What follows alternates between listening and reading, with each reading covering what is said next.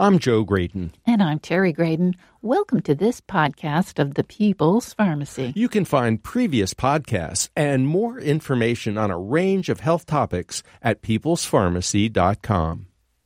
Anxiety and depression have skyrocketed during the pandemic. What are the latest developments in treating these conditions? This is the People's Pharmacy with Terry and Joe Graedon.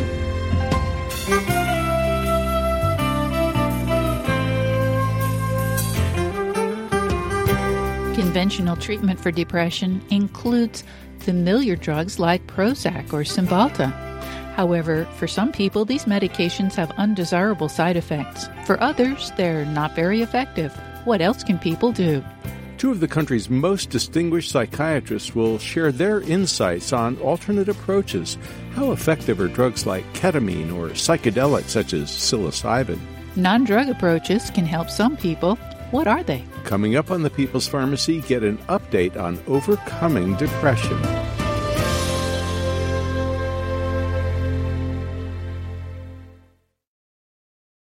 In the People's Pharmacy health headlines, the Omicron variant of COVID 19 swept through many states at the beginning of this year.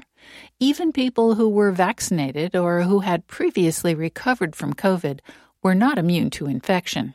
Now, Dr. Eric Topol explains things could get worse. Dr. Topol has been tracking COVID since the very beginning of the pandemic. He's founder and director of the Scripps Research Translational Institute and an expert on medical innovation. The coronavirus has evolved into a new variant of Omicron called BA5. It's rapidly becoming the dominant variant in the U.S., and it's able to evade our immune response to previous versions. It has major differences in the spike protein.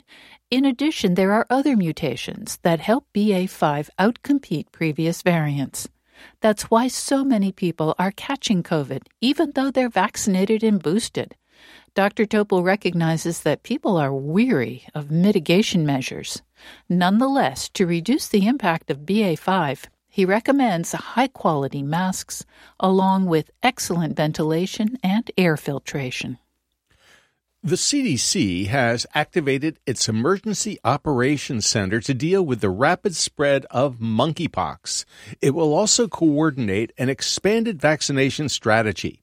Over the next few weeks, 300,000 doses of the monkeypox vaccine will be made available. By the end of the year, well over a million doses will have been distributed. Public health authorities suspect that there are many more cases than have been identified because testing is not readily available. Investigators have analyzed data collected as part of the Framingham Heart Study Offspring cohort. There were nearly 2,000 participants. These individuals completed detailed dietary questionnaires that were scored according to how closely they conformed to dietary approaches to stop hypertension, or DASH, recommendations. In addition, blood samples were drawn and analyzed for three different epigenetic markers of aging. People who had higher DASH scores had lower levels of each of these aging biomarkers. The researchers suggest that this may help explain why a healthful diet with lots of produce and very little processed food is associated with a longer lifespan. Poor sleep is associated with hypertension, heart disease, diabetes, impaired immunity, and obesity.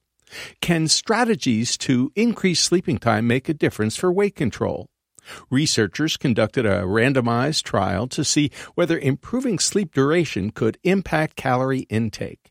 The volunteers were overweight and normally slept less than six and a half hours a night. One half were provided sleep hygiene counseling aimed at extending their sleep duration. After two weeks, the intervention group improved sleep time by 1.2 hours. They also consumed fewer calories. The investigators concluded that improving and maintaining healthy sleep duration over longer periods could be part of obesity prevention and weight loss programs. Tart cherries are rich in polyphenol compounds with antioxidant and anti inflammatory activity. To find out if they might have cognitive benefits, scientists recruited 50 healthy middle aged volunteers. These individuals went through a comprehensive computerized battery of cognitive tests before the investigators assigned them to consume 30 milliliters of Montmorency cherry concentrate, or a look-alike placebo, twice daily for three months. They took tests designed to examine the same cognitive capabilities at the close of the study. The researchers found that those taking the cherry concentrate were better able to sustain their attention. They also reported feeling more alert, with less mental fatigue. There did not appear to be any increase in blood flow to the brain, and the cherry consumers did not sleep longer or better than those on placebo.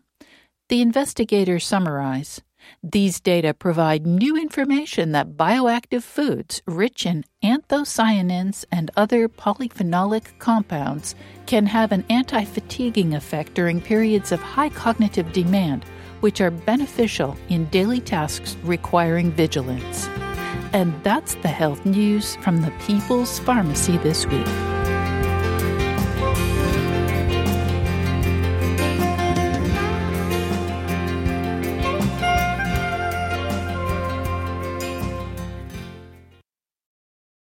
Welcome to the People's Pharmacy. I'm Joe Graedon. And I'm Terry Graedon. Times have been tough. A worldwide pandemic, unprecedented storm damage, fires, floods, and economic challenges have created tremendous stress and anxiety. Mental health professionals have been inundated with requests for treatment. Are you feeling overwhelmed or depressed? Do you know someone who's having a really hard time? What can be done for anxiety and depression in these turbulent times? Our guest today is one of the country's leading experts on mood and anxiety disorders. Dr. Andrew Nierenberg is the director of the Dauten Family Center for Bipolar Treatment Innovation at Massachusetts General Hospital. He's also professor of psychiatry at Harvard Medical School.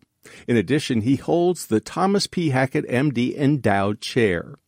Dr. Nierenberg is Associate Director of the Depression Clinical and Research Program. He's also Director of the Training and Education Program at the Massachusetts General Hospital Research Institute. Welcome to the People's Pharmacy, Dr. Andy Nierenberg. Well, th- thanks so much for inviting me, and it's a pleasure to be here. Uh, Dr. Nierenberg, we've all been living through some pretty unusual times. And I'm wondering, as a clinician, how has the pandemic affected your patients' anxiety level, our ability to manage depression, and, and other, you know, mental health challenges? I think one of the things that we all have to acknowledge is that these are tremendously tumultuous and uncertain times, and that one of the hard things is we don't even know when this thing is going to end, nor do we know what really dangers lurk out there, especially now with the Delta variant. And that that causes us to be constantly stressed. It's almost like having background radiation. And I think that's been difficult for everyone. I really think so. And I'm wondering how do we distinguish between a normal reaction to a stressful situation because we're all experiencing stressful situations, some more than others. People who are being evicted, obviously, under a lot more stress than those who can stay put, keep their keep themselves at home. How do we distinguish between normal reactions and something like uh, depression that needs intervention? So, when we're all stressed and, and look, life is pretty stressful as it is. We we didn't need a pandemic to make it any worse. But under conditions of stress, people get distressed, upset, uh, and they can feel pretty bad. But usually that's a temporary state and people can bounce back. When people have a tendency to develop a major depressive episode under conditions of stress, they don't really bounce back and they have a persistent feeling of sadness, of being blue. And then it interferes with sleep, appetite, motivation, interest, concentration. And then people give themselves a really hard time where their inner voice is just very critical and difficult. People may also be either physically restless or slowed down and might even have suicidal thoughts.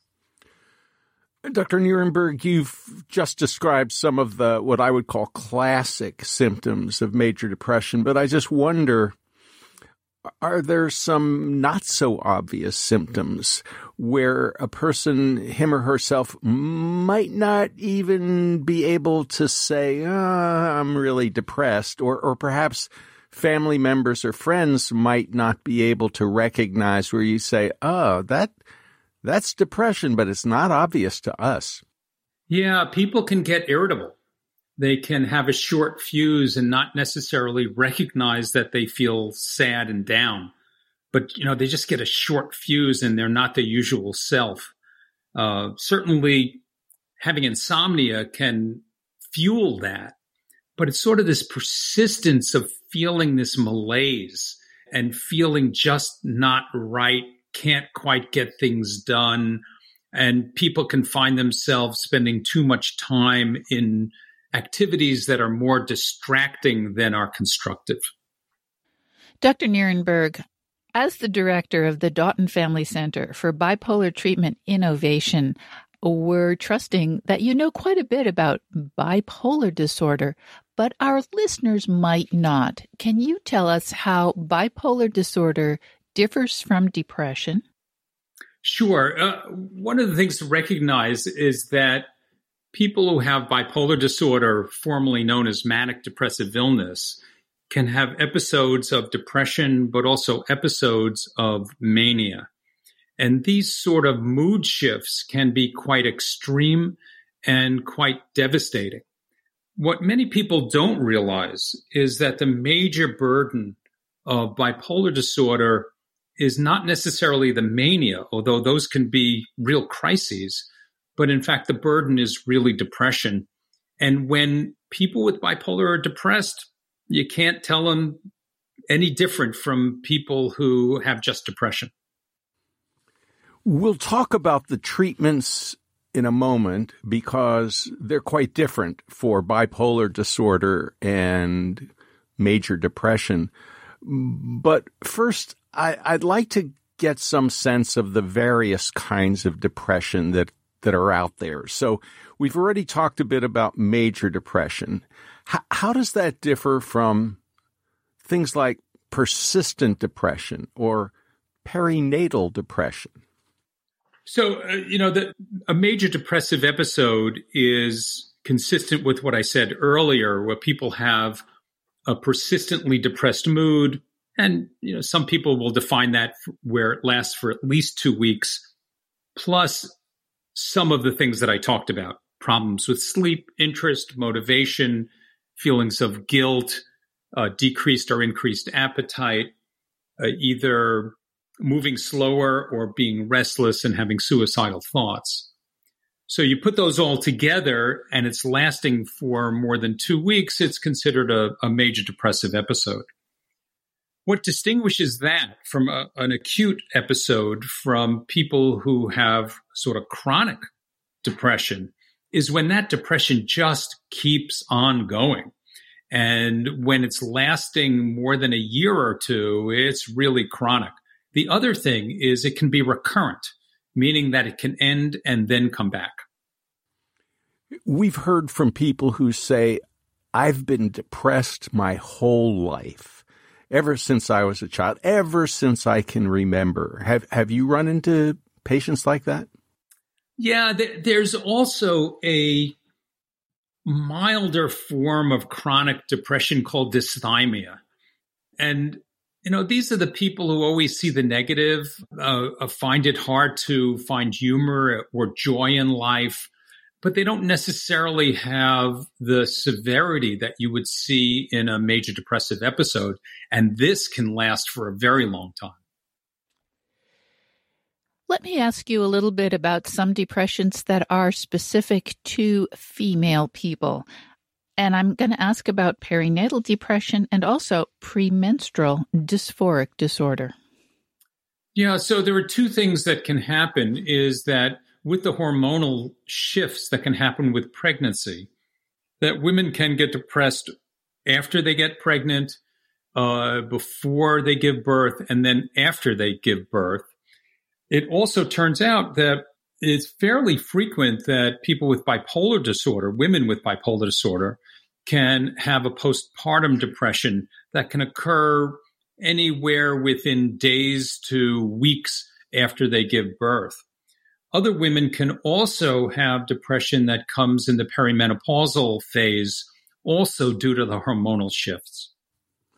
What about seasonal depression? We, have heard about, you know, the winter blues or blahs. Yeah, one of the more interesting things about that is that people can have the summer blahs. There are people who have seasonal depression and they get depressed not just in the winter, but they get depressed in the summer. And there are some people who are really very sensitive to the changes in light in the seasons. And uh, these are also people who can get depressed with jet lag.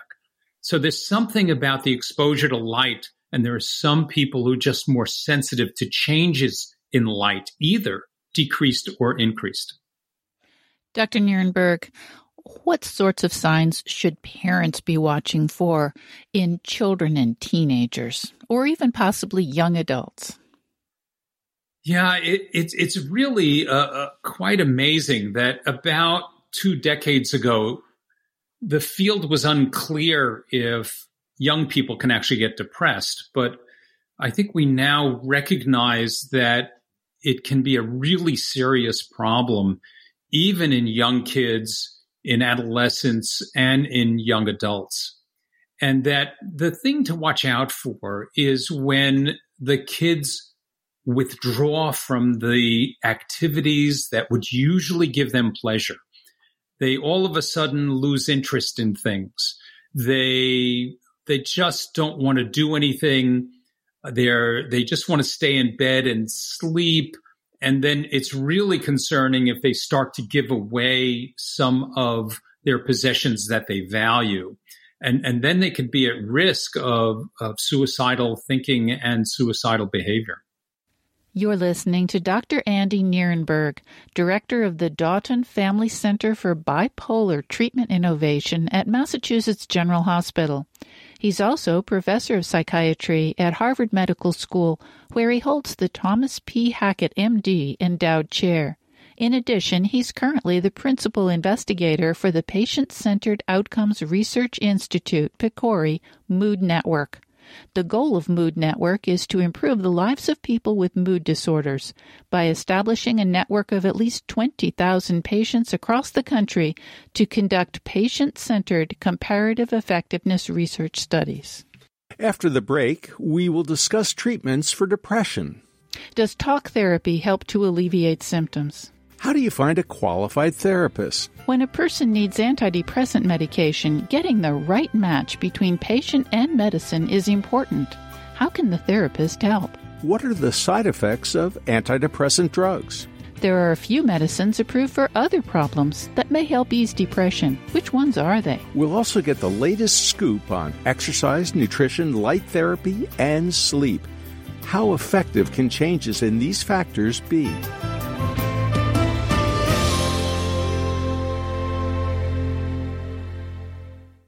You're listening to The People's Pharmacy with Joe and Terry Graedon.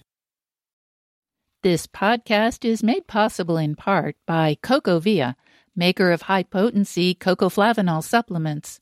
Cocoflavanols are among the most well studied plant based nutrients, backed by 20 years of scientific research. CocoVia Cardio Health is available in capsules or powder, providing 500 milligrams of cocoa cocoflavanols daily. This supports better blood flow and vascular performance. CocoVia also offers Memory Plus, a supplement with 750 milligrams of cocoa cocoflavanols. This product is backed by four different clinical studies demonstrating significant improvement in several aspects of memory. CocoVia flavanols offer you all the benefits of chocolate without the sugar. Get 15% off your order by using the discount code PEOPLES15. That discount code, PEOPLES15. More information at cocovia.com.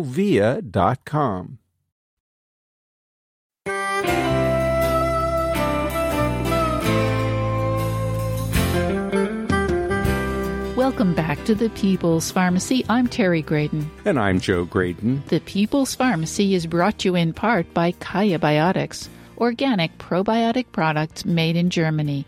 K A Y A biotics.com. Also by CocoVia, now offering its cardio health powder with 500 milligrams of cocoa flavanols. More information at cocovia.com. Today we're talking about treatments for depression. What options are there beyond drugs like Prozac? There's a novel approach that involves a very old drug used to control cholesterol. How good is fenofibrate as an antidepressant?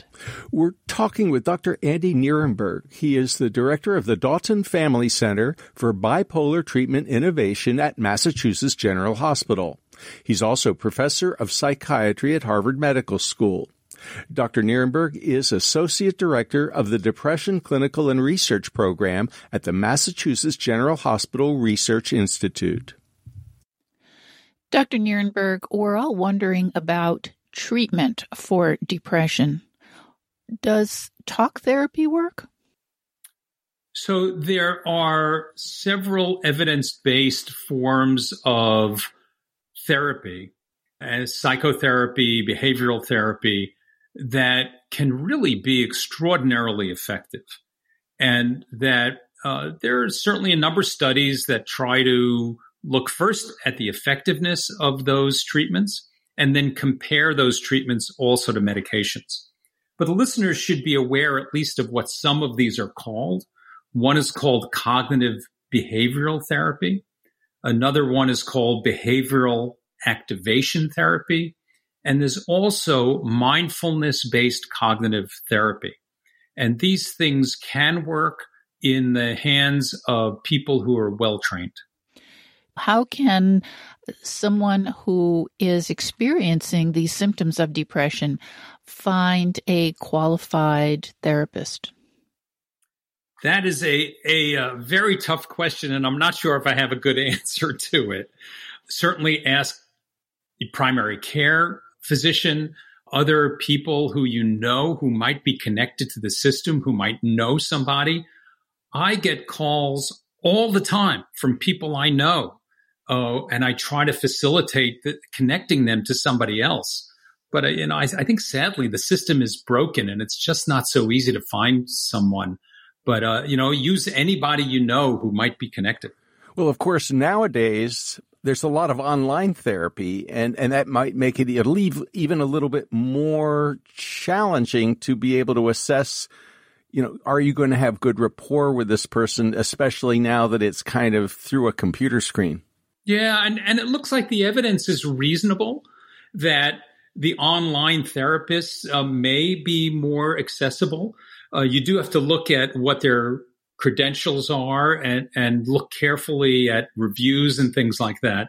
But that's certainly growing at an incredibly rapid pace. And that's one of the things that the pandemic accelerated was why should you assume that if you have to sit with somebody live, it's that much different than having some screen time with them?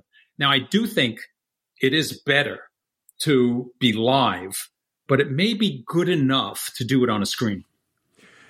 Now, Dr. Nierenberg, I'd like to segue to medications because as a pharmacologist, I, I was trained to think that, wow, if we just modified that neurochemistry correctly, if we just tinker with the serotonin and the dopamine and the norepinephrine, bingo, we've cured depression. And clearly, we have heard from people who say, wow, I got put on Prozac or some similar drug and it just changed my life almost immediately. Well, took six weeks, but the veil was lifted. And yet there are some large studies that suggest that for many people, antidepressants are just a little better than placebo. C- can you help us understand how a therapist can help a patient find the right medication? Well, you, you, Joe, you asked me several questions, and I'll, I'll, try to answer them.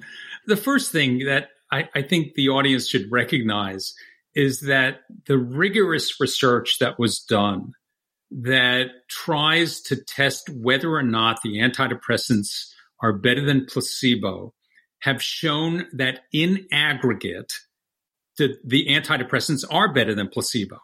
Now, there are some studies that show that it's not any better than placebo, but in fact, no studies show that placebo is better than the antidepressants. And doing those studies is complicated. I've done those sort of studies. Uh, they're tricky to do. You have to find the right people to participate and so forth.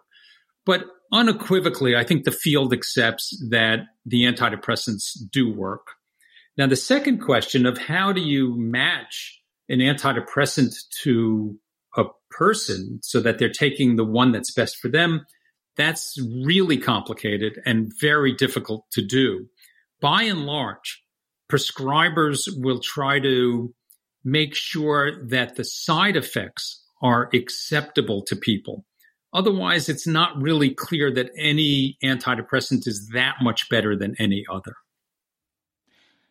Tell us a little bit about the different side effect profiles, if you would, please, so people have some idea what to expect.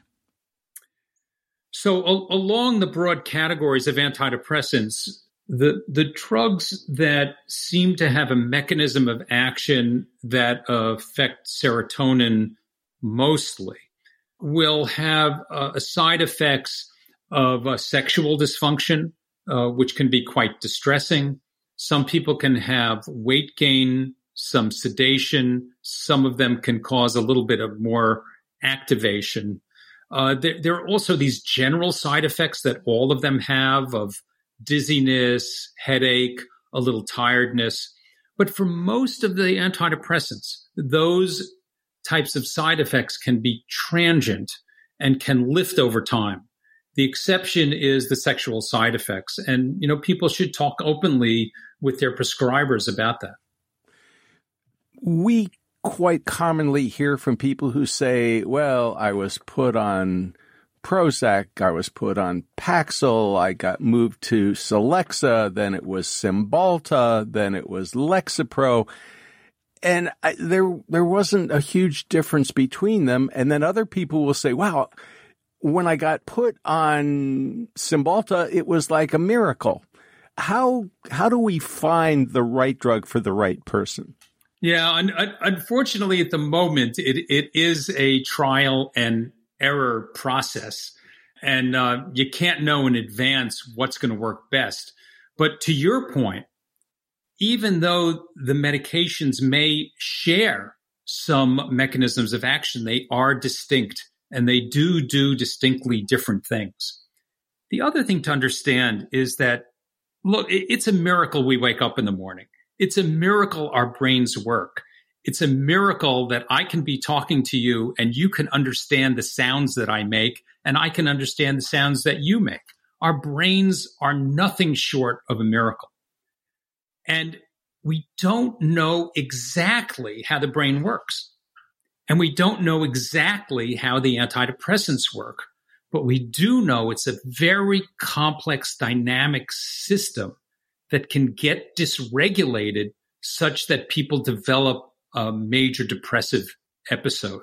So I think we have to be very humble about explaining how these works and under, uh, explaining how the antidepressants work and understanding the limits of our understanding.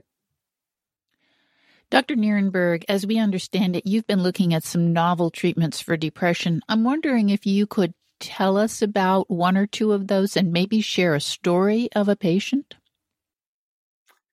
Well, one of the things that we do in the Dauten Family Center for Bipolar Treatment Innovation is systematically try to see if we can repurpose medications. And there are medications, we have a lot of medications available in all of medicine. And some of them may have some mechanisms of action that are relevant for depression or even bipolar disorder. And, you know, none of the medications that we're currently studying are approved for the treatment of depression. But again, we're trying to systematically look at some of those. So one of those medications that we're looking at is actually an anti-triglyceride drug, you know, uh, almost like an anti-cholesterol drug, but for triglycerides. And it's based on oh, a theory about how our brains use energy and how these anti triglyceride drugs uh, will affect that energy. And for people who I've treated who just didn't respond to anything conventional, I've had a few people do quite well on this class of medications called fibrates. And uh, they've been around forever and they're safe. And again, we're trying to systematically study it and uh, understand what it's really doing to the brain. You know, it's interesting. I, have just been reading about fenofibrate, which is one of those drugs that's been around forever against COVID. And so we're sort of learning about repurposing old drugs for new uses. That's right. And, and, and fenofibrate has very interesting effects on a, a very complicated system called PPARs. And, and I won't go into it because it's really technical and it'll bore everybody, uh, uh, make everybody bored. But it, it's a fascinating path to making more mitochondria. And mitochondria are the power cells of our, our all of our cells. They're the little power plants that's in all of our cells. And fenofibrate really provokes our cells to make more of these mitochondria. And it was based somewhat on that theory of why uh, we're testing that uh, set of drugs. Would you tell us a little bit, please, about uh, someone who did well on fenofibrate? Yeah, so so um, um, I, I, had somebody who who really had very severe recurrent depressions, and and um, uh, what I could tell you is that really nothing worked. Uh, and uh, after we talked about it, and, and this person tried uh, fenofibrate, uh, they were remarkably better within about six weeks. And, and um, it, it's a much more complicated story than that, but it was the first indication that it, you know, maybe something is there. And that's the sort of stuff that we like to study, and that's the sort of clues that we like to start to get. Um, there are now very sophisticated biological models that we're starting to look at uh, to see if we can get clues from the biological models about repurposing, and and that'll be a whole whole long endeavor to to uh, uh, embark on. It'll be an interesting journey. I would lo- love to get your perspective on two really old drugs, uh, lithium and MAO inhibitors, and in particular, lithium in low doses. But first, back to novel depression treatments. I'm just wondering, you know, do your colleagues also prescribe things like exercise and nutrition, uh, light therapy, sleep therapy, meditation? We've heard about something called forest bathing, peer counseling. What about all these other uh, approaches. So uh, it, it's interesting that that one of the things you mentioned is exercise, because exercise hits the same pathways as fenofibrate, and fundamentally, through fenofibrate, through exercise, it causes our bodies to produce brain fertilizer. Uh, it's called brain derived neurotrophic factor. And brain derived neurotrophic factor really makes our brain cells healthy and robust and look like really healthy trees. And so the more of that you have, the probably the better off you are. And it's also important to know that stress will decrease the production of brain derived neurotrophic factor. So anything that will help people feel less stressed, whether that's forest bathing, meditation, exercise. Th- these things can be extraordinarily helpful for people. And th- there's at least some evidence that can help with depression. And what about things like nutrition and supplements and light therapy, especially in the winter? So, for those people with seasonal affective disorder, light therapy can really make a big difference. There's another new form of light therapy called near infrared radiation. And uh, that's really interesting because that that wavelength of light will pass right through the skull. You don't even have have to expose people to that light wavelength in their eyes. It'll go right through. And th- there are several uh, groups that are looking at that form of light. Uh, so, yeah, th- those are reasonable uh, approaches to try to help people. Dr. Nierenberg, what happens when someone exhausts all the standard options? You've prescribed a variety of antidepressants, nothing, no benefit. Maybe you've even tried the MAO inhibitors and they didn't work, or lithium, and maybe you've encouraged them to do a lot of the, you know, therapy sessions and maybe even exercise. And again, they're still in a deep, dark hole. When do when do you consider other possibilities, perhaps things like ketamine or psilocybin? Well, it, I must say, Joe, that that before I would consider those things, I would consider electroconvulsive therapy or a magnetic therapy called repetitive transcranial magnetic therapy, RTMS. Um, electroconvulsive therapy or ECT is still around because it works and it's safe and it's been around since the 1940s. And even though people are frightened of it and you have one flew over the cuckoo's nest and all of that, it is a modern, extraordinary treatment that frequently can help safely when other things don't work. Uh, the other form of providing energy to the brain to help people feel better is this magnetic treatment, repetitive transcranial magnetic uh, therapy or RTMS. And that is FDA approved. And there are people who are now really quite skilled at providing that.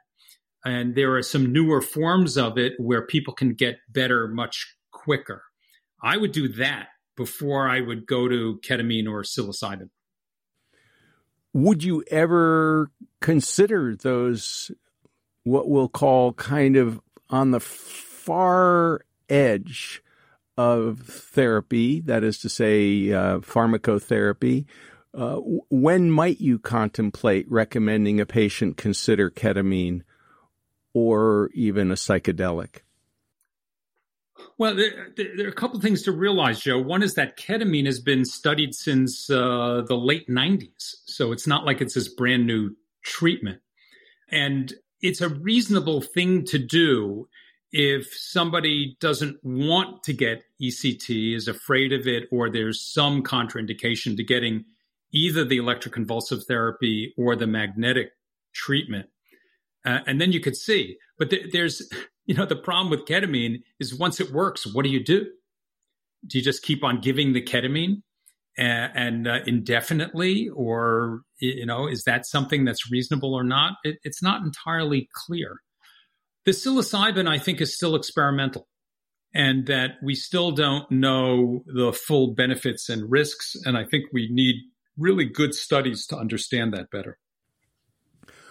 One of the things that worries us these days is that if a patient ends up in an emergency department really depressed and even possibly suicidal, that we often don't have facilities for them. We, we hear stories about patients getting parked in hallways, not just for hours, but sometimes for days. What is the current situation in this country as far as, you know, really serious mental illness emergencies? Yeah, it's a real tragedy that we just don't have enough resources for all of the people who need help and, and that when, when people have to stay for days in an emergency room, that's just yet a, another indication of how bad the system is broken. I don't have good answers of how to fix that. I think we also have a shortage of psychiatrists, a shortage of psychiatric nurse practitioners, and a shortage of therapists. And we just haven't made the investment that we need to make uh, to try to make sure we can take care of all these people. Uh, so, how we move forward, I, I, I just don't know. But I think first recognizing that as a problem is the first step.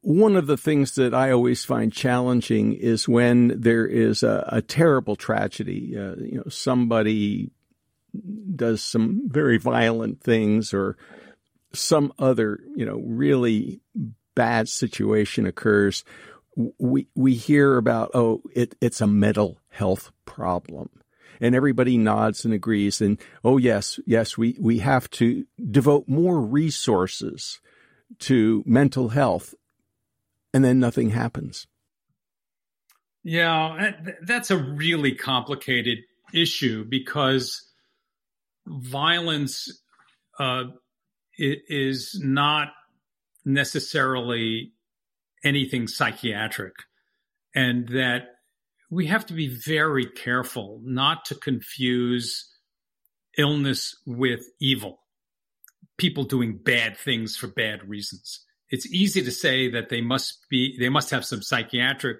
disorder, but it's just not true.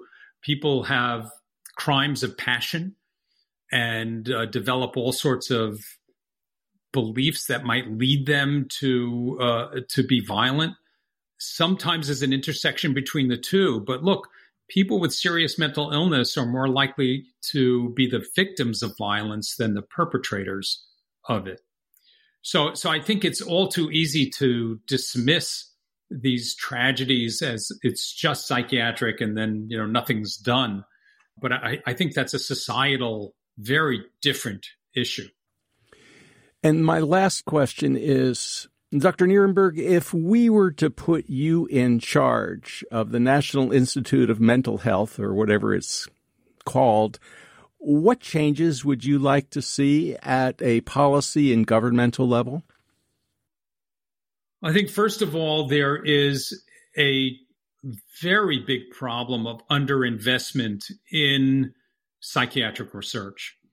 So I think the, the first thing would be to be able to get more resources to do both the fundamental research into basic science so we can understand more. And then I would invest a lot more in practical clinical research. Uh, the current National Institute of Mental Health has decided not to fund a lot of clinical research and to focus mostly on basic and, and I think that we have to use all the tools we can to try to tackle this really very big problem. Dr. Nierenberg, I'm wondering if you could conclude our conversation today with helping us clarify what's the difference between sadness, which I think is a normal reaction to loss, and depression, which may not be normal. So I'll, I'll I'll tell you about that in a minute, but I also want to ask answer Joe's question about lithium from before. Oh uh, yes, please. Because lithium is the simplest medication in all of medicine. It's a simple ion, and it does unbelievably complicated things. But the main thing to take home is that it protects neurons, and that it is still one of the best treatments that we have for bipolar disorder. It is less clear if it works for people who have just depression and not bipolar disorder. In terms of your other question of what's the difference between sadness and depression, it's a little unfortunate that we use those words in our language to distinguish between an emotional state and an illness state. And, you know, sadness is when you have lost something that is meaningful to you uh, and that it doesn't matter whether it's a person, it's a job, it can blend into grief and all sorts of things like that. But sadness is part of being human. It's part of the human experience of being attached to other people, of caring and of loving, and when those things end. Depression is a syndrome, and it's a syndrome that is made up of the things that I mentioned earlier when I mentioned those lists of things that people can have. And it causes dysfunction and tremendous distress.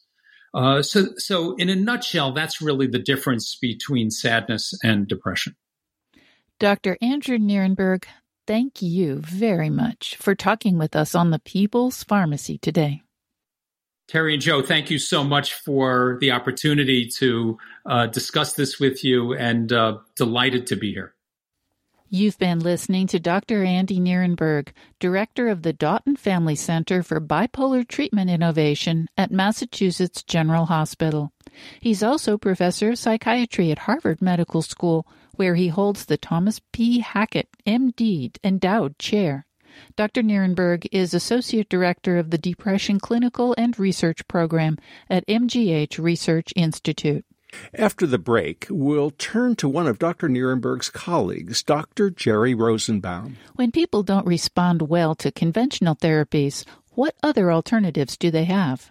Ketamine is not an antidepressant, but S-ketamine is. What are the differences? Does it matter if a patient gets the drug as a nasal spray, intravenous injection, or in a pill? Also, do psychedelics change the landscape of mental health care?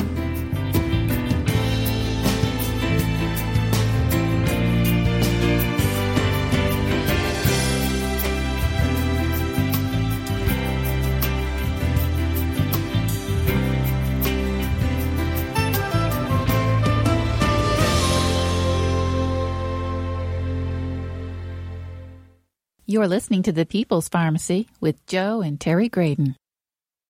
This podcast is made possible in part by Gaia Herbs. For more than 30 years, Gaia Herbs has nurtured the connection between people and plants to deliver nature's vitality.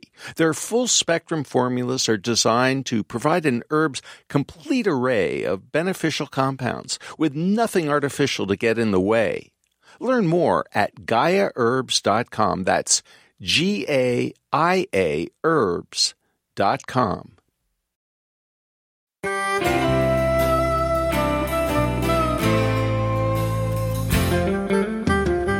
Welcome back to the People's Pharmacy. I'm Terry Graedon. And I'm Joe Graedon. The People's Pharmacy is brought to you in part by CocoVia, now offering its cardio health powder with 500 milligrams of cocoa flavanols.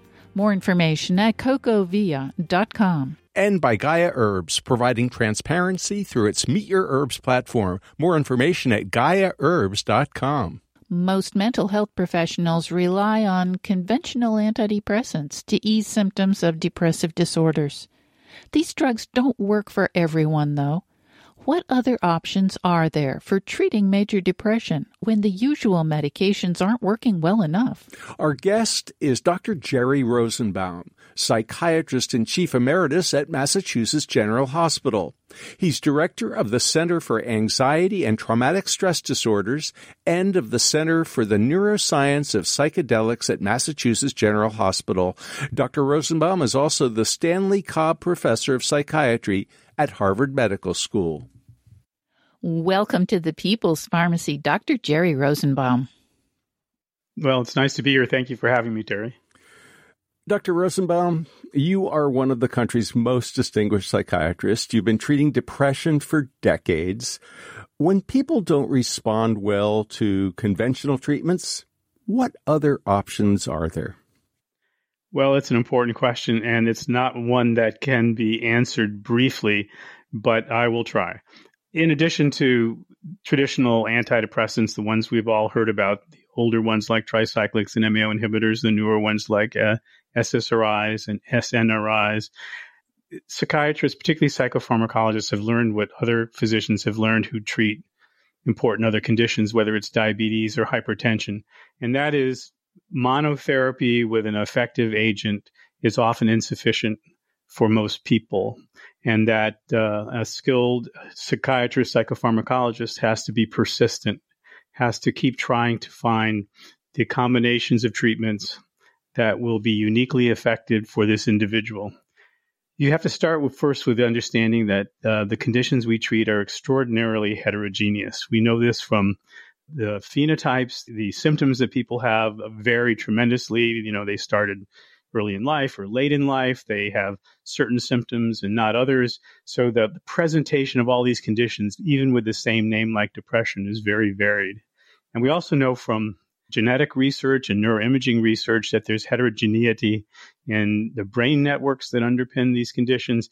And the genetic variation is, is enormous. The genetic risk profile for these conditions varies tremendously. There are hundreds, if not thousands, of genes that influence the risk.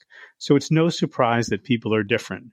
And as a result, some people do very well on treatment, some people do modestly well, and some people don't do well at all. But there are so many different options now beyond just the antidepressants that you know about that allow someone to keep pursuing new variations in treatment and new combinations that if you do this, you find a substantial number of people who are initially non-responsive will eventually respond. But it's a, it's a large effort and we lack what other uh, medical specialties have more of, which is the ability to predict which treatment will work for which patient. So unfortunately, it becomes a journey of trial and error. And so you think about combinations of treatment. Sometimes you're talking about combinations of pharmacology with certain types of psychotherapy. Sometimes it's variations of combinations of different uh, psychiatric medications that you put together, like more than one antidepressant or an antidepressant and some other medication like a dopamine agonist. Or sometimes we use device based treatments uh, like TMS or ECT, or the so called newer treatments or the rapids, like ketamine is an example. So, um, nutraceuticals and complementary and alternative medicines have a role to play for many patients. Uh, when they're added in, some people get better. And then there's an array of behavioral or resilience building strategies that augment antidepressant treatment as well. Things like exercise is so critical. If you can get people to do that, you can boost their responsiveness. Meditation, walks in nature, uh, well-being therapy, and so forth and so on. So there's so many things that one can do with a patient before that I, I, I used to say when I was a younger psychiatrist that a good psychopharmacologist can keep treating a patient as long as the longest psychoanalytical treatment ever lasted, uh, and in many cases come up with something in the end that that does work. So um, that's I, I I promised you a shorter answer, and I apparently lied, but that's sort of the summary. Well, we would like to talk about some of those things, and we were hoping to talk to you about ketamine, partly because not too long ago, just a couple years ago, the FDA approved a brand new antidepressant called S-ketamine that works differently from Prozac and Paxil and the other most commonly used antidepressants. Can you tell us about ketamine and S-ketamine, please? Sure. So, um, the interest in ketamine as a potential antidepressant goes back some years, and uh, investigators at the National Institute of Mental Health and at Yale uh, were studying it for a long time. Uh, ketamine uh, is a uh, a drug that's also used for pain as an anesthetic. Um, has been diverted into some populations as a, as as a party drug because of its dissociative effects. But ketamine, the molecule, has been known to have efficacy for depression for some time. That's different than whether the FDA approves it or not. Since ketamine was available as a drug for other indications, doctors could prescribe it. You know, they didn't have to be approved for it. So, for example, at our center, we had a ketamine clinic for several years um, using the generic ketamine that's on the market. It's a you know you get a vial of it for you know about ten dollars, so it's a very inexpensive treatment compared to say a, a new branded treatment like Spravato. And uh, what was interesting about the studies of ketamine is that it not only worked well in many patients for whom no other treatment had been successful, but it seemed to be particularly good at treating those with the most uh, what we used to we think of the most challenging forms of depression, um, not just treatment resistant, but depression with lots of anxiety or depression with suicidal thinking. And we saw that it was unique because it also had unique effects on suicidality. In some cases, the depression lagged in response, didn't respond, but the suicidality did.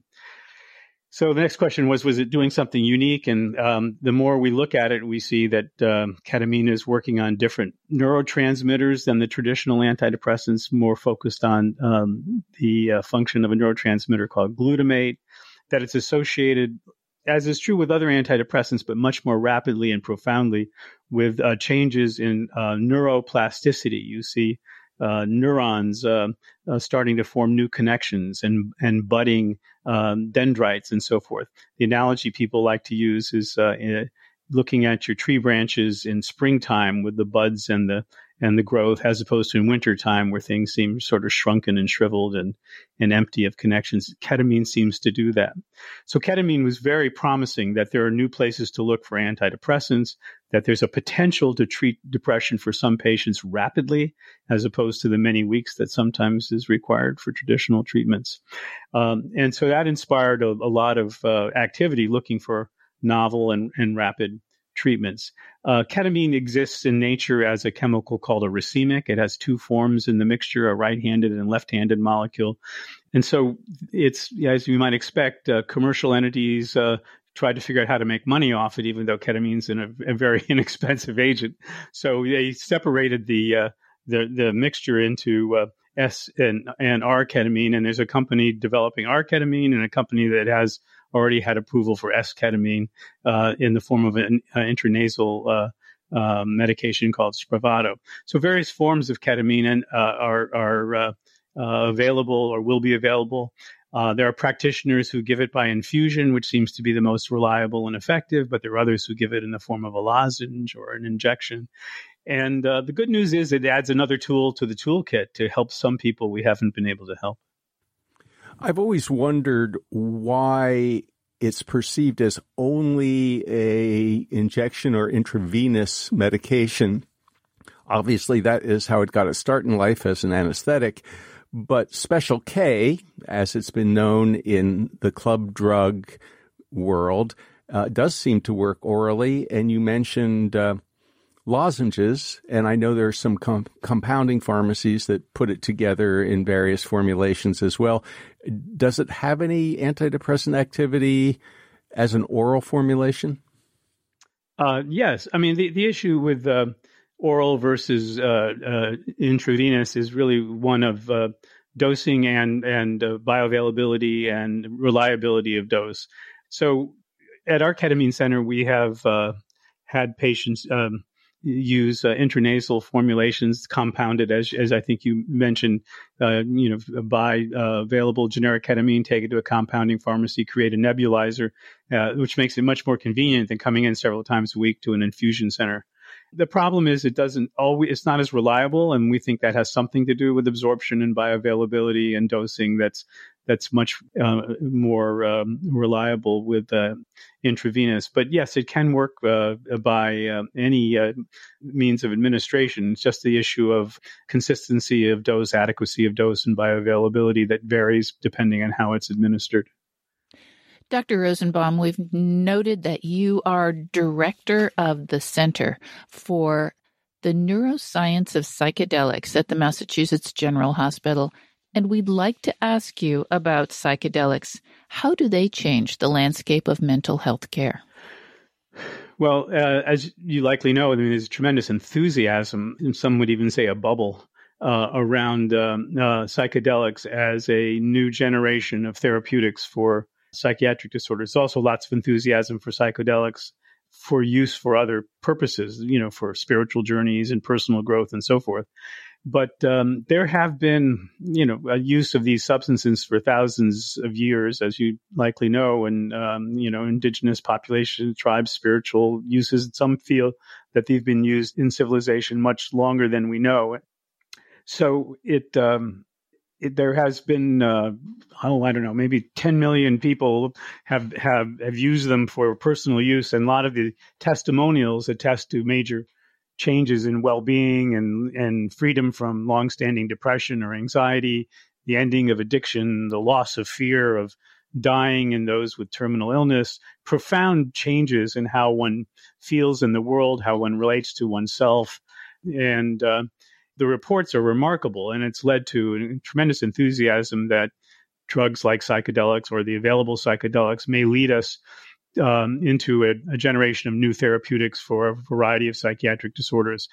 And um, there are, I don't, probably hundreds of companies that have moved into this space to find a niche, whether it's taking an available psychedelic and, and, and changing in a way that allows a company to have their own intellectual property for it. And uh, there's certainly far more psychedelic therapeutics being developed than there's space in our shelves. I can tell you that.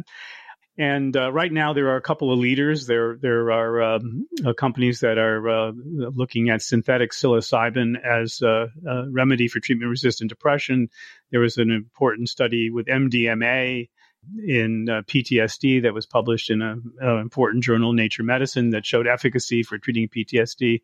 In both cases, when combined with a certain kind of psychotherapy that helps patients use the experience to heal themselves, the so-called psychedelic assisted psychotherapy. So it, it's likely that in a few years we will have some psychedelics that are at least approvable by the FDA and whether they'll be transformative and broadly effective across large populations is hard to know. Right now, there's so much enthusiasm that it's um, it's hard to know what to make of the testimonials. The studies that ha- are in the literature are mostly small and done by, uh, led by investigators who are quite enthusiastic and subjects who are similarly very eager to participate.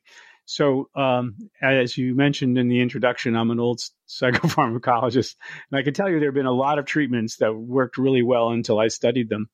I think that I, I, I, am uh, optimistic that these, uh, as we mentioned with ketamine, will bring new tools um, to help people we haven't been able to help. I'm I'm really quite sure of that.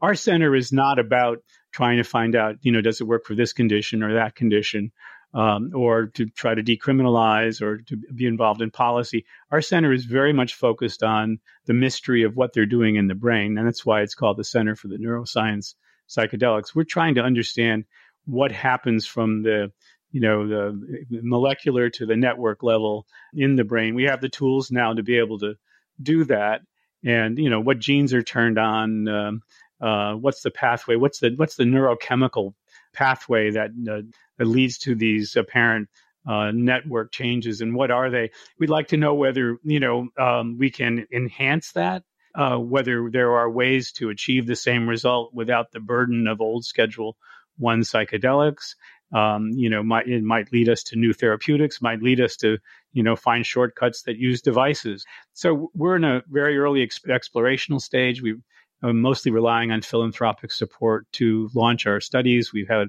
some studies, some human studies, uh, some studies that are in labs using uh, brains in a dish, so-called organoids, to look at these things. So it's it's a it's more of a basic science or a translational science effort and we're not really quite so engaged with all the uh, frenzy to um, you know uh, come to market with uh, new therapeutics. But we're we're we watch that story closely, and as a clinician, I'm hopeful that uh, this will bring relief to people. I, I, ever since we started the center, um, very poignantly, every day I get five to ten appeals from people who who say they've just run out of options and and have lost hope and feel that we're their last hope. And it's very hard because we're not a, we're not a treatment center at this point. We're just a neuroscience center. But perhaps someday there will be something for these people Dr. Rosenbaum how do we get past the stigma of the 60s. You mentioned there's a lot of enthusiasm right now for psychedelics in the treatment of hard to treat mental illnesses like depression but there are a lot of old clinicians who go, "Oh, psychedelics, Timothy Leary. I'm not. I'm not touching that with a ten foot pole." So, how do we find that uh, that balance? I think the um, you know the legacy of the uh, '60s is slowly being undone. I think there, for those who are paying attention, uh, there are uh, now uh, reports, documentations of what was really going on politically that led to the shutting down of all uh, even legitimate research in this space that it was in in large measure not entirely i mean there were abuses and uh, excesses in that period for sure but it was a deliberate approach by the nixon administration to uh, try to shut down the vietnam protests they they knew they couldn't stop people because of their First Amendment rights, but they knew they could get them on their drugs. So um, by scheduling these drugs as Schedule One and and uh, arresting people for their possession, they they felt they had a, uh, a an effective uh, weapon to use against the protest. Um, so the more people sort of realize that, I mean, I think that undoes some of the stigma. But it is true; it still exists. I mean, in my own center, you know, I uh, when or in my own institution, when we founded this center, I mean, people were intrigued uh, and not opposed, uh, interested, but curious. I mean, they they say, well, really, psychedelics? I thought they did this or that. It sort of mirrors my own journey in that, uh, you know, I was a stodgy old psychopharmacologist with all the usual uh, uh, biases and beliefs that come from, uh, you know, relying on one's experience. And I just happen to have the good fortune of a very close friend who's an influencer in this. Um, uh, movement is well connected in this in this world, which I think I refer to as a, as potentially a bubble. And without my knowing it, he was sort of gradually trying to lead me to a new understanding. I think he sort of saw me as a potential tool, given my position at Mass General and a you know in a highly regarded uh, institution and department. And he would ask me questions about psychedelics as if I was an expert, and I would, you know, for better or worse, uh, pretend to be one. And and I slow and and slowly I was able to see how much I didn't know, how much work had been done, how much um, how much evidence there was. I got to meet some of the people who were pioneering in, in developing new evidence, like Robin Carhart-Harris at uh, Imperial College London, and uh, see some of the neuroimaging data that were emerging. And it just started raising questions in my mind that, you know, maybe uh, there's an opportunity here. And uh, I became, I, I, I, you know, I remain as a scientist. You have to remain a skeptic, but uh, I also added some optimism to that. And you know, treatment resistant conditions and, and people who lose benefit and people who aren't helped, they're a relatively small percentage of the people we care for. But given the size of the population who suffers these conditions, it's a large number. So it's relatively, you know, if it's 10% of people with, you know, major depression or, or uh, chronic anxiety who get no relief from our remedies, that's a large number given the millions and millions of people who suffer. So, um, I, uh, I, I, so I had that. I was I was starting to become more open to the idea that there's something there, that there's a story that is unfinished, and understanding what these agents do in the brain. In parallel, I was um, focused on a research project with a colleague, a uh, junior colleague at my institution named Sharmin Ghaznavi, and we were studying rumination uh, because so many patients with, with, depression and anxiety and OCD and addiction and eating disorders, so much of the suffering uh, that they have with a psychiatric disorder is in their heads in the form of stuck thinking, dwelling on things that are either disparaging or regretful, and they can't they can't get out of it. They're in a loop on it, and that that's some that's a phenomenon called rumination. So we were trying to figure out how to study and treat rumination because we felt that that was not that was that was um, an aspect of psychiatric suffering that we did not have good therapeutics for. And um, when I first saw some of the neuroimaging data from people on psilocybin, it suggested to me that that agent might be good for people who ruminate just because of some of the changes in networks that were seen acutely when people are on psilocybin. So I just simply reached out to try to source psilocybin from a company called Compass Pathway, which makes synthetic psilocybin, to see if I could get some for studies of people who ruminate.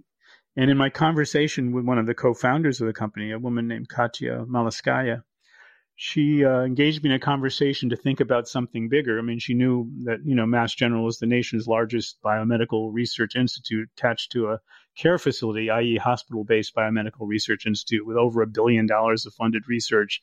You know, world-leading uh, centers in neuroimaging and uh, in neuroscience, and uh, and wondered whether we might take on the challenge of uh, studying psychedelics. And so, with her inspiration and the uh, focus on rumination to start with, uh, we just, uh, you know, uh, if you remember the old Mel Brooks routine of the 2,000 year old man and the psychiatrist Buck Murchison put his hand on a rock and said, I am a psychiatrist. I just put my hand on a rock and said, "We have a center for the neuroscience of psychedelics," and uh, so we we raised a little under ten million dollars so far for various aspects of it, including training programs and basic science and some human studies, and obviously we're looking to make it much larger and much more important. Dr. Rosenbaum, you mentioned rumination. And I'm wondering if psychedelics like psilocybin are affecting the way people see the world, interact with the world, how they may change their relationship to rumination, yeah. and how much is neurochemistry I think for a long time, your colleagues, psychopharmacologists, thought, oh, if we just tinker with the chemistry, we can fix everything. But what about the thinking piece? Yeah. So um, there are a lot of intriguing things that happen um, with psychedelics. One is, uh, you know, I mentioned neuroplasticity before, but some people, you know, come out of a session changed, and that uh, hap- that's a state change that happens rapidly that is difficult to explain uh, by uh, you know enhanced learning, which is in some ways what neuroplasticity is. It you know so there's a rapid change in state. Now you referred to the fact that pe- people have these profound experiences, and, and although these profound experiences may vary depending on the substance one is using, whether they're more entheogenic or spiritual or empathogenic or connective to other people or self, um, they have profound experiences. But there, there are actually companies now trying to see whether they can develop psychedelics that lack the the journey, that lack the spiritual experience, lack the hallucinatory experience, if you will, and whether they can be therapeutic without that. So it's still an open question whether um, the spiritual experience is essential to the change or whether it's a you know an epiphenomenon my sense is it's probably both. I think profound experiences change the brain, and I think these drugs probably also have some primary effect that can bypass that that spiritual effect to still do something.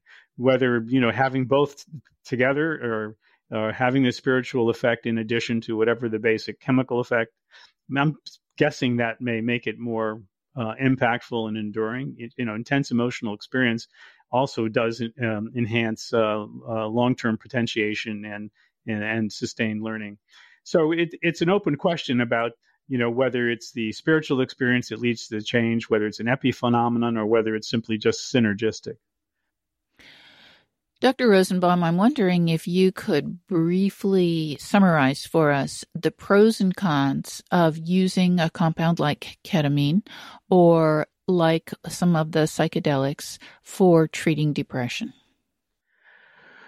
Well, if I were to um, um, reflect some of what my uh, uh, colleagues who are outside of the bubble have said, uh, I mean, there's still there still are people who are you know neuroscientists uh, who have some of whom have even participated in the past in the early studies who issue a much more cautionary signal about the enthusiasm about psychedelics and concern about if they're approved, will that um, justify broader, freer use, particularly if, if, associated with a period of, you know, decriminalization.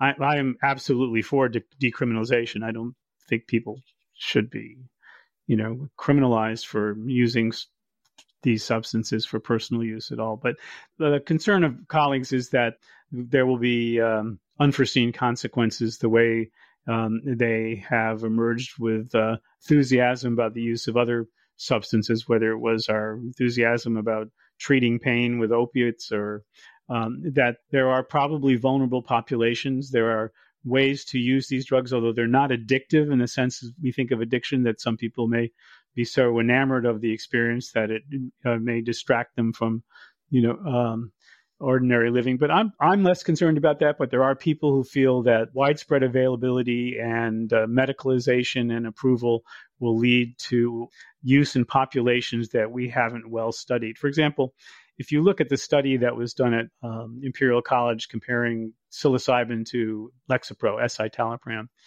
um, there were 60 subjects in the study, but they screened a thousand to get those 60 or actually 59 subjects.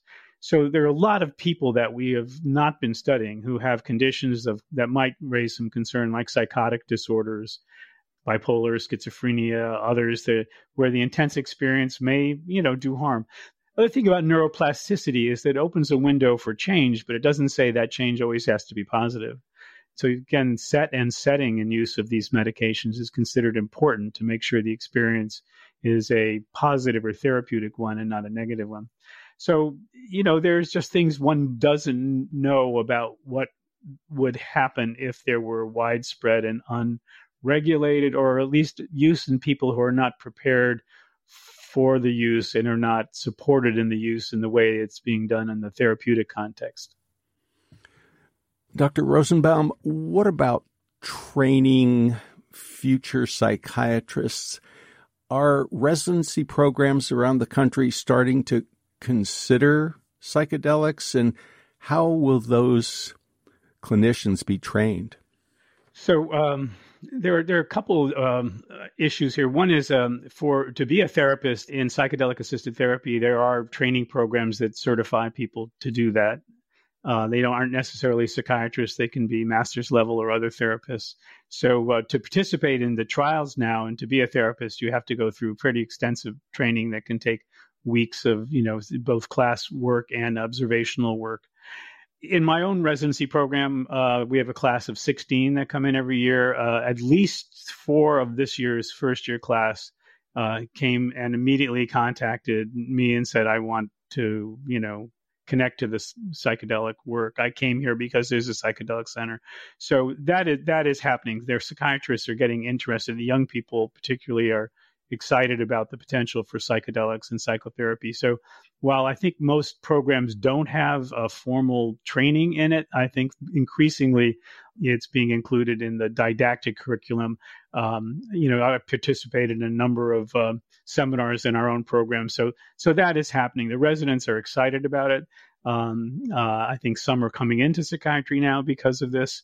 So um, I think it will be a, a growing part. We have a our first uh, national teaching program. We have a something in Mass General called the Mass General Psychiatry Academy that does has like forty or fifty thousand members and does you know uh, online and live and tuition based courses uh, for many things in psychiatry. And we're having our first two day conference on psychiatric disorders and psychedelics uh, this fall. And that's designed to reach out to colleagues and give them sort of a primer on what's happening and what they might expect in the future in, with respect to psychedelics and psychiatric disorders. Dr. Rosenbaum, there are a couple of really old therapies that have kind of gone by the wayside, and I'm just wondering if there's any place for monoamine oxidase inhibitors or low dose lithium for the treatment of depression. well, you're talking to a fan of both. So, um, you know, one of the treatments that I was excited about was, you know, uh, Claude de Montigny and Pierre Blier back in the, the 70s, I guess, published on low dose lithium as an augmentation strategy and uh, a small study. And I was using it and found it really effective. Um, and then we did a study and it it uh, it didn't beat placebo. But I think it's low dose lithium still has a role to play and can be an important uh, contribution to to antidepressant treatment. So, so for sure, mono, monoamine oxidase inhibitors. If you know, you were to ask me what are the most reliably effective antidepressants that have ever been uh, available, I'd say the MAOIs. I mean, they were our go-to for treatment-resistant depression, and uh, they sort of fallen to the wayside because of you know the the burden of being on them in terms of dietary caution about uh, foods uh, or other substances containing tyramine some you know some side effect challenges uh, that would emerge uh, often uh, involving uh, sleep or other funny symptoms. But they've really dropped uh, off the uh, um, the standard pharmacopoeia. But the old timers like myself still think of them as you know you're not treatment resistant if you haven't failed an MAOI because um, they seem to do something more than the, than other antidepressants. And probably it has to do with dopaminergic transmission or uh, other uh, minor monoaminergic chemicals that are that they um, affect that other antidepressants does. So I, I would think MAOIs are you know are, are still uh, often helpful when nothing else works, but they're they're very uh, uh, limited in their use these days. Dr. Jerry Rosenbaum, thank you very much for talking with us on the People's Pharmacy today. Well, thank you for having me.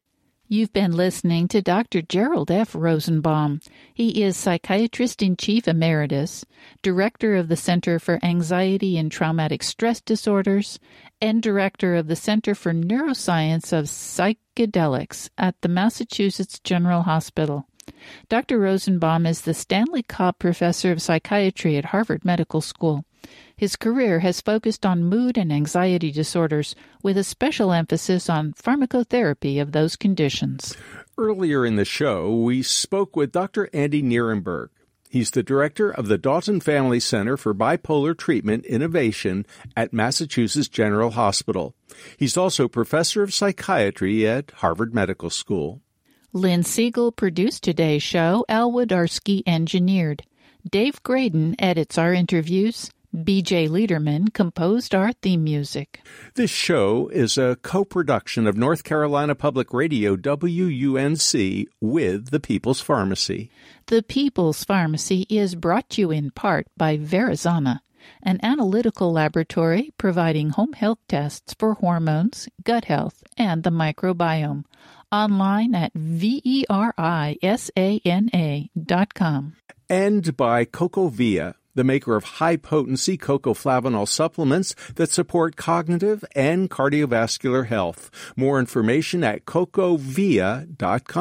And by Kaya Biotics, probiotic products made in Germany from certified organic ingredients. K A Y A biotics.com. You can subscribe to our podcast through your favorite podcast provider. The podcast contains information on electroconvulsive therapy and transcranial magnetic stimulation.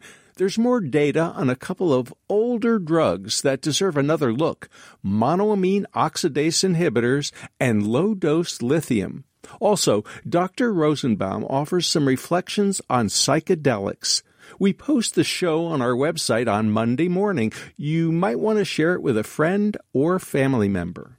If you'd like to make a comment on this show, you can look for the post on our website, peoplespharmacy.com. It's show number 1271. At our website, you can sign up for our free online newsletter to get the latest news about COVID 19 and other important health stories. By subscribing to our newsletter, you'll also have regular access to our weekly podcast and find out ahead of time which topics we'll be covering.